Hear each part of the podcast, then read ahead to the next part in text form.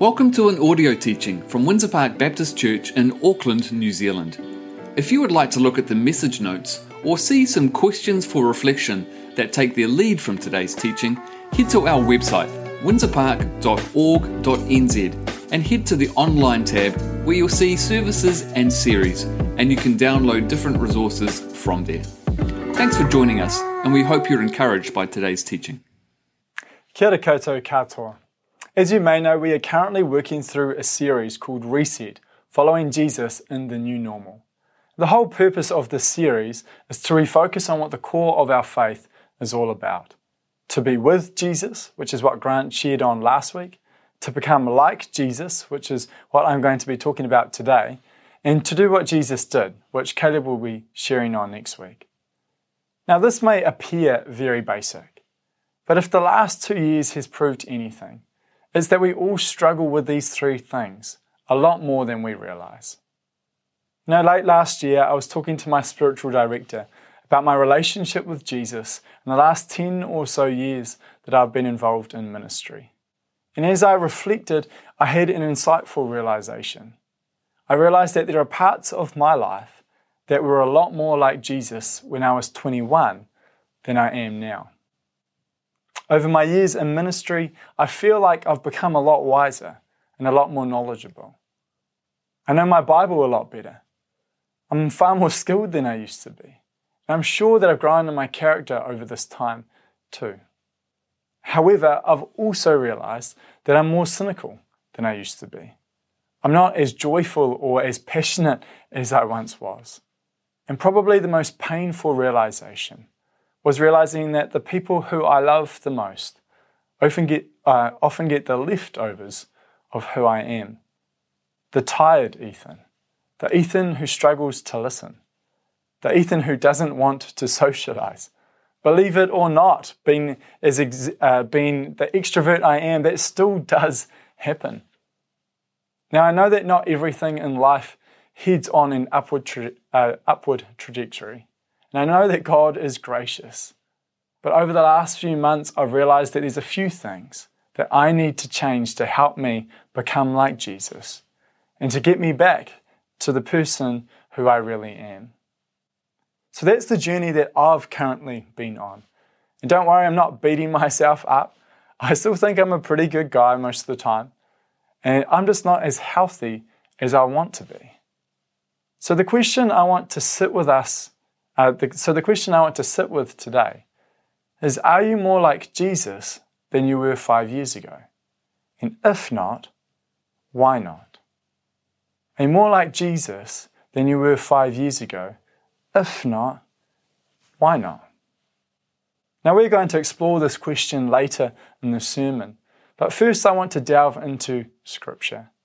In Matthew chapter four, verses eighteen to twenty, it says, "As Jesus was walking beside the Sea of Galilee, he saw two brothers, Simon called Peter and his brother Andrew. They were casting a net into the lake, for they were fishermen. 'Come, follow me,' Jesus said, and I will and I will send you out to fish for people." At once they left their nets and they followed him. Now, most of my life, I thought this passage was a play on words because the brothers were both fishermen. However, the saying, "Come and follow me, and I will teach you how to become fishers of men," was a Hebrew expression that meant, "Follow me, and I'll show you how to become a great teacher or a great rabbi." In this little passage, Jesus was claiming to be a great rabbi or teacher that was worthy of following. And in the Hebrew culture of the day, there were three levels of learning. The first was what they called Bet Sefer, or house of the book. Kids would learn to read and write and do basic math. You were most, they were mostly taught from the Old Testament, and they were expected to remember the Torah, which are the Torah or Pentateuch, which are the first five books of the Bible, all by the age of twelve. To put that in perspective, it's about a third of the Bible. Easy stuff, right? The second level of learning was what they called the Beit Talmud, or the House of Learning. And this was only for males between twelve and fifteen years old who were at the top of their class. They would learn from a full-time paid teacher. And they would memorize most, if not all, of the Old Testament. That's about two-thirds of the Bible. And the third level of learning was what they called a Talmudim, or a disciple or an apprentice of a rabbi. And this opportunity was only for the best of the best. They were the scholar students. Think Harvard, Oxford, or Kerry Baptist College, where I was a graduate from. The rabbis would come along and they would give them the opportunity to be an apprentice. And for the next few years, the Talmudim, the, the apprentice, would learn to become like their rabbi in every aspect of their lives. And we see this with Jesus and his disciples. For three or so years, they went wherever Jesus went. They did whatever he asked them to do. And they did this with the intention that they would become like him. Now I want to pause here for a moment. Imagine giving up everything in your life for three years to become like Jesus. Your home, your family, your business or work. It's a huge sacrifice, but that's what the disciples did. Throughout this series, we are using the language of apprentice because, because it is literally the process that the disciples took to become like Jesus. They spent three years learning the way of Christ. Now, I'm not saying that we all need to take three years off work to pray and read scripture and spend time with Jesus. However, I want to suggest that maybe there is an intentionality they had that they had that we could learn from. The second thing I want to point out is that unlike all the other rabbis, Jesus didn't recruit people for their intelligence or for their knowledge. Peter and Andrew were just humble fishermen, and the rest of the disciples were a pretty eclectic bunch of people. Jesus was looking for apprentices whose lives he could mold and shape into his own likeness, into the image of God, the image of Christ. Throughout the New Testament, it talks about this process as being a complete transformation of one's being. For example, in Second Corinthians chapter three, verse eighteen, Paul writes, "And we all who with unveiled faces contemplate the Lord's glory are being transformed into his image, that is the image or likeness of Jesus, with ever-increasing glory, which comes from the Lord, who is the Spirit." The word transformation is actually translated from the Greek word metamorphoo, where we get the English word metamorphosis. It's the word that is used for when a caterpillar turns into a butterfly. What a beautiful image to describe the transformation that Jesus brings in our lives. Other New Testament descriptions of this transformation say it's like going from death to life, or from old to new, or from being blind to being able to see.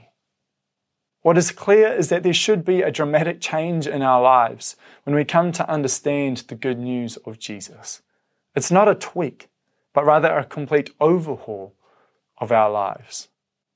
Dallas Uh, Dallas Willard, one of the most highly regarded authors in the area of Christian spirituality, writes this: "Spiritual formation in the Christian tradition is a process of increasingly being possessed and permeated by the character traits of Jesus as we walk in the easy yoke of discipleship with Jesus, our teacher."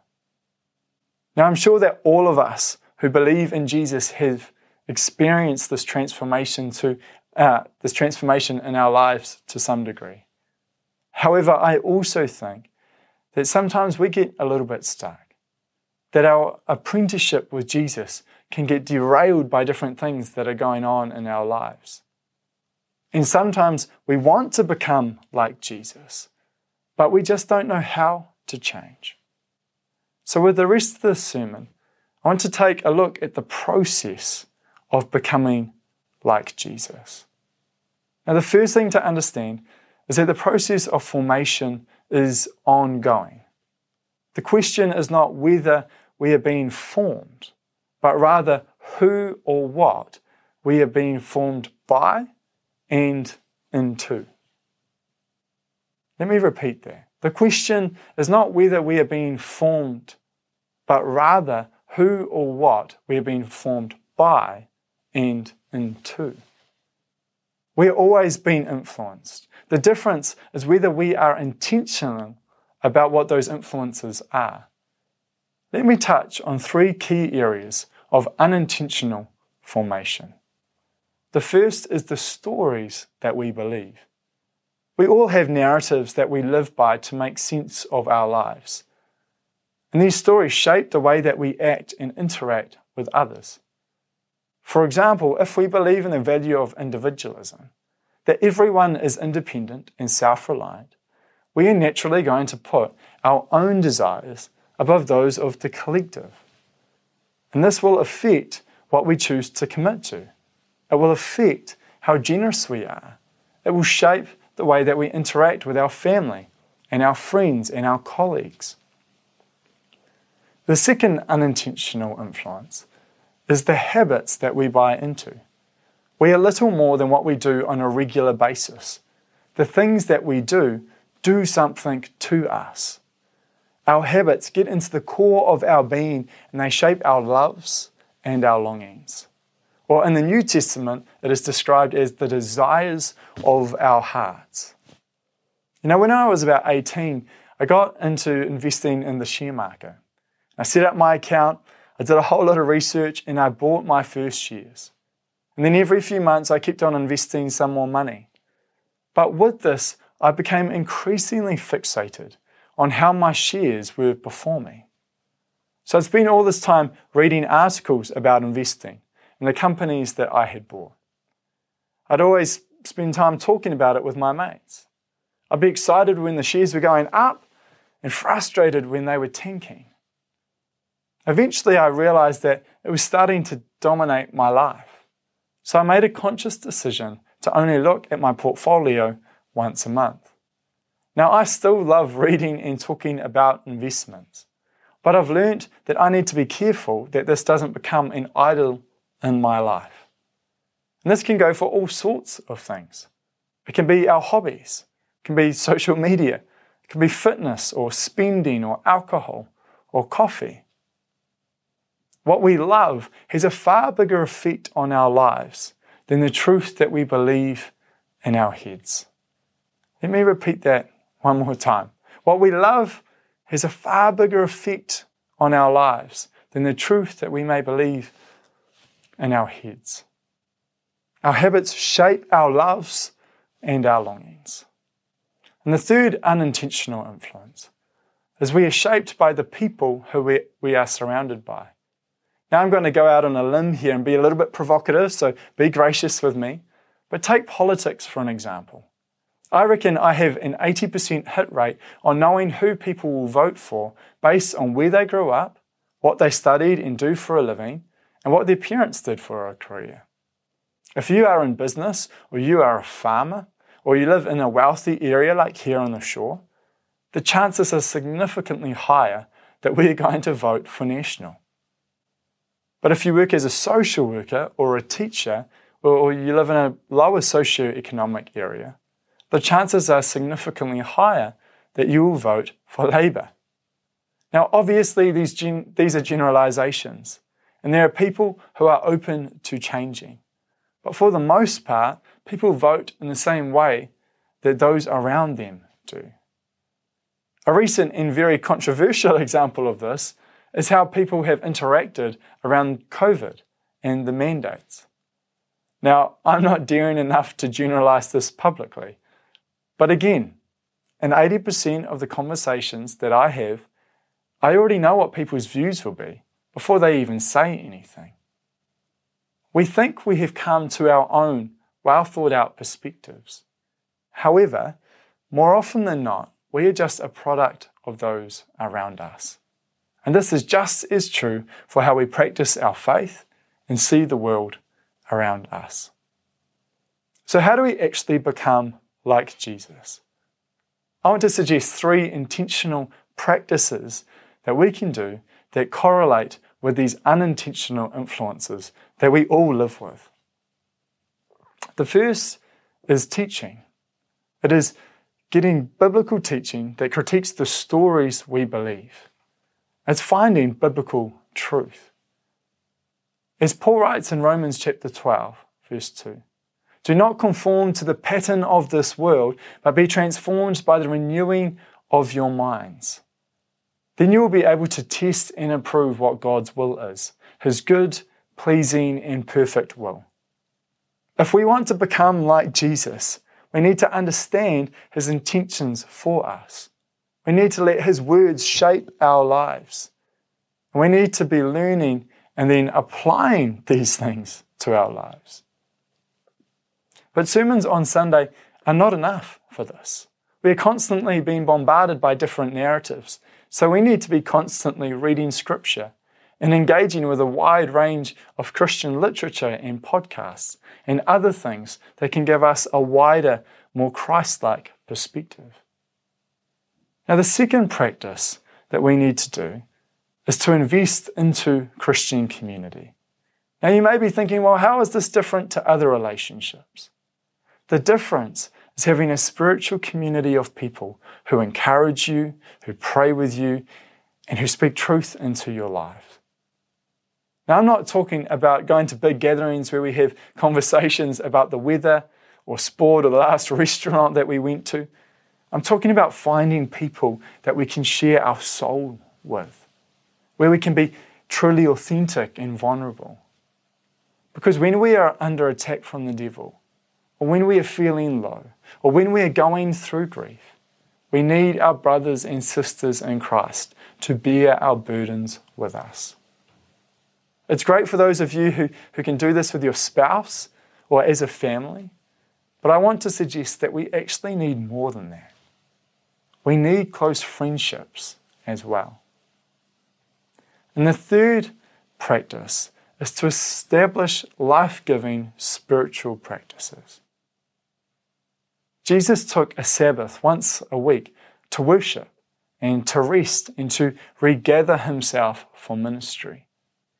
He separated himself from, from the crowds and, and from the disciples so that he could have times of solitude where he could process his grief, recharge from being around people, and he can ponder on decisions that he had to make. Uh, had to make.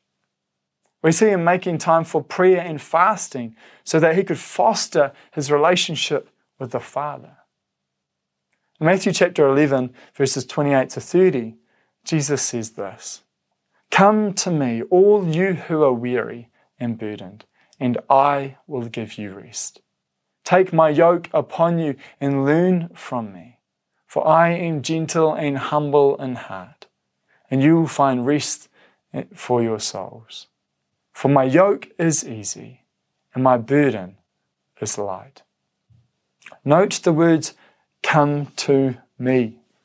Come to me. Spiritual practices are how we let Jesus nourish and heal and restore us. It's where we find rest from the toil of our lives. We can't expect Jesus to change everything that is going on inside of us if we don't allow him the space to move. Now, I'll confess, this is where I went wrong. I love learning and I love community. But what I haven't been so good at is making time to be one-on-one with Jesus.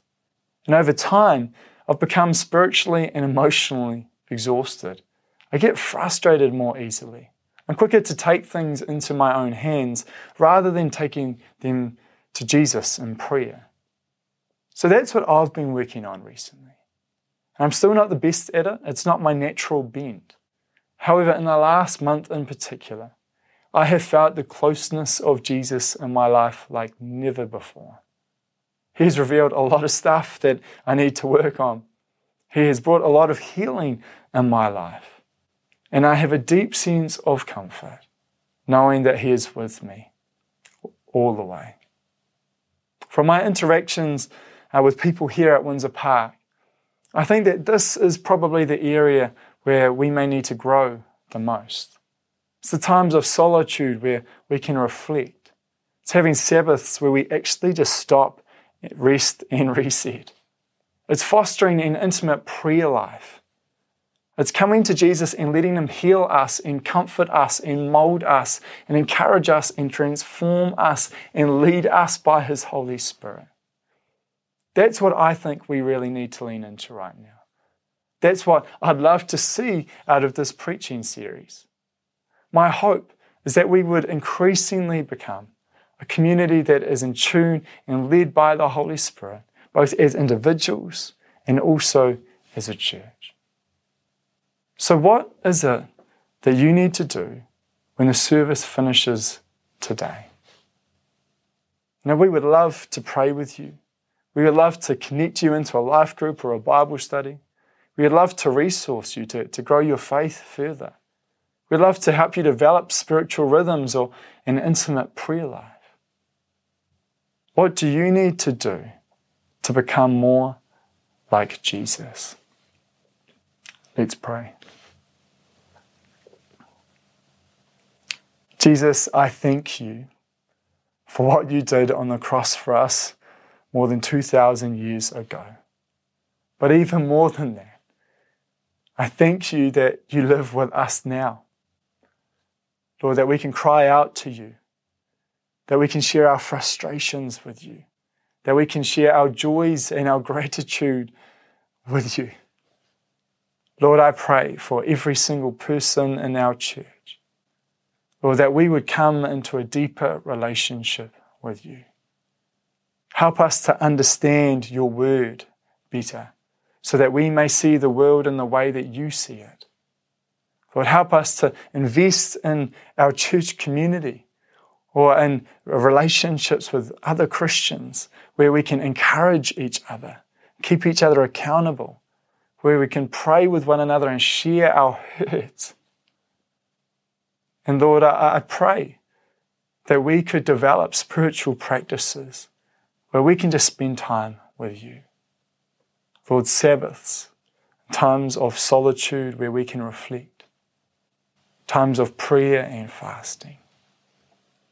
Lord, and in that process, in all of those processes, we pray that you would transform our lives so that we may become more like you. In your name, Jesus, we pray. Amen. Thank you for joining our audio teaching today. If there are ways that we can continue to support you or help you in your journey, please reach out to us. Head to our website, windsor park dot org dot n z, and you'll find various ways to contact us. God bless.